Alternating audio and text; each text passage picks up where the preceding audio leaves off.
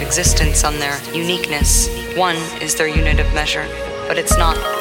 All social systems we put into place are a mere sketch. One plus one equals two. That's all we've learned. But one plus one has never equaled two.